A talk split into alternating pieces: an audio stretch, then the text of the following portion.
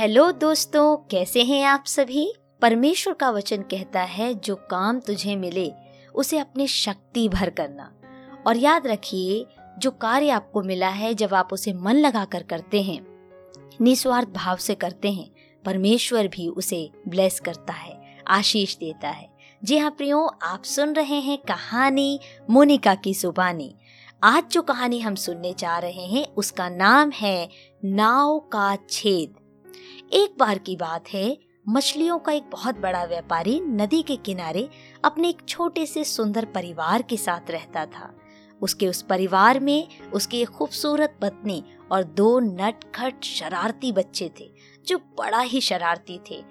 दिन भर दिन भर यहाँ वहाँ घूमना, मस्ती करना, शोर शराबा करना, यही उनका काम था। उस व्यापारी के पास बहुत सारी नावें थी, जो पुरानी हो चुकी थी। उसने सोचा, क्यों ना मैं नाव को पेंट करवा लूँ और फिर से अपने काम में लगवा लूँ। उसने बाज़ार से एक पेंटर को बुलवाया। पेंटर आया और अपनी तैयारी के साथ आया और उसे सारी नावें दिखाई गई। व्यापारी ने कहा, पेंटर, तुम्हें मेरी ये सारी नावों को पेंट करना है और एकदम चकाचक, नई सी बना देना है। पेंटर ने भी अपने सर को हिलाया और हामी भरा। व्यापारी ने उस कार्य को पेंटर को सौंप कर अपने काम में वापस लग गया। सुबह से लेकर दोपहर हो गई। व्यापारी ने अपना काम निपटाया और अपने घर लौटा। जब घर लौटा, कुछ ही दूर था तो उसने क्या देखा? उसके घर के बाहर एक बहुत बड़ी भीड़ जमा हुई थी और किसी के रोने की आवाज़ आ रही थी। व्यापारी डर गया कि अरे, ये क्या हुआ? तभी उसे अपने बच्चों का ख्याल आया।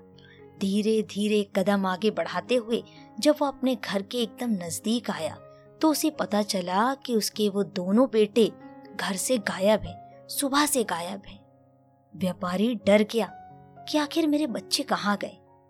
उसने पूरे पूरे एरिया में ढूंढवाया लेकिन बच्चे कहीं नहीं मिले। उसने अपनी उन नावों के पास भी गया जहाँ पर उसने पेंटर को पेंट करने के लिए नावें दी थी। देखा सारी नाव पेंट हो चुकी हैं और पेंटर वहाँ से काम करके जा चुका है। लेकिन उन नावों में से एक नाव गायब थी। व्यापारी के दिल की धड़कनें तेज हो गईं।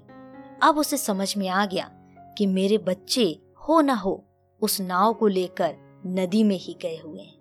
उसने तुरंत गोताखोरों को बुलाया, ढूँढने वालों को बुनवाया और नदी में भेजा और कहा, जाओ, कैसे भी हो मेरे बच्चों को ढूंढ कर लेकर आओ और स्वयं भी एक नाव के सहारे उस नदी में जाने लगा। कुछ दूर चलते चलते चलते चलते उसने देखा कि उसकी वही नाव जो गायब हो गई थी, जो नहीं मिल रही थी, वो नाव में उसको दोनों बेटे सुरक्षित बैठे हुए इसकी ओर बढ़े चले आ रहे। जब व्यापारी ने अपने दोनों बेटों को सुरक्षित देखा, उसकी सांस में सांस आई, जी में जी आया। उसने लंबी आहें भरी और इंतज़ार किया कि उसके बच्चे उसके करीब आए।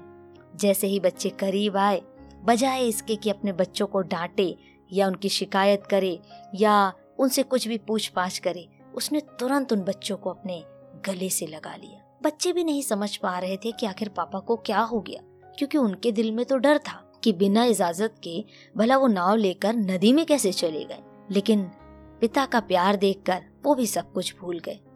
और इस व्यापारी ने अगले ही दिन उस पेंटर को दोबारा बुलवाया। पेंटर समझ गया।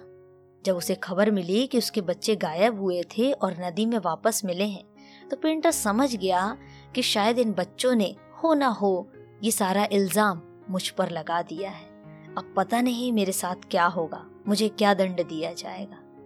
जब पेंटर व्यापारी के करीब आया तो व्यापारी ने अपनी कुर्सी से खड़े होकर उससे पूछा तुम्हें क्या काम दिया गया था? पेंटर ने बड़ी ही दीनता के साथ व्यापारी से कहा, जी, मुझे नाव को पेंट करने का काम दिया गया था। व्यापारी ने पूछा, क्या तुमने अपना काम किया? उसने कहा, जी, हुजूर, मैंने अपना सारा काम बड़ी ईमानदारी के साथ किया है। सारी नाव को मैंने सुंदर पेंट से कलर कर दिया है। रंग बिरंगे रंगों से मैंने उन पुरानी नावों को फिर से एक नया स्वरूप दे दिया है। व्यापारी ने पूछा, तुम्हारा मेहनताना कितना हुआ? उसने कहा जी ज़्यादा नहीं, सिर्फ़ पाँच सौ रुपया।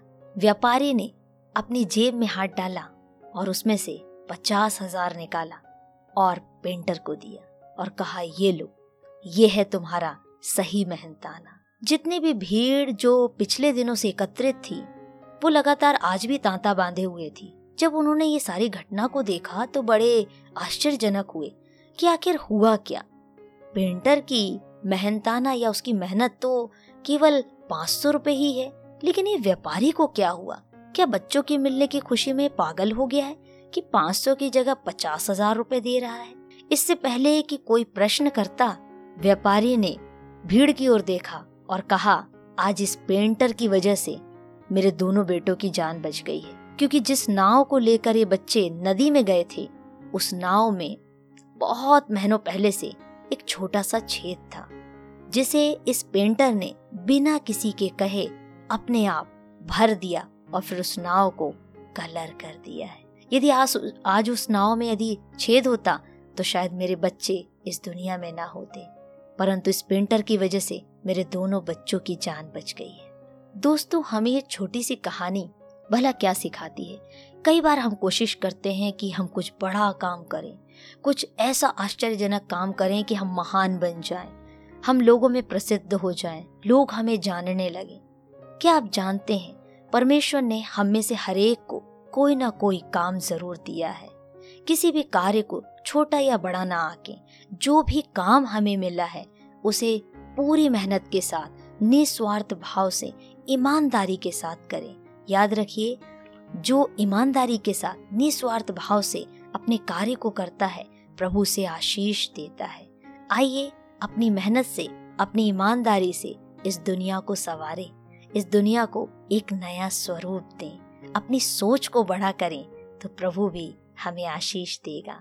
विश्वास करते हैं आज की कहानी आपको पसंद आई है सो इसे लाइक कीजिए शेयर कीजिए और कमेंट करके बताइए आपको कहानी कैसी लगी है। तो सुनते रहें कहानी, मोनिका की जुबानी।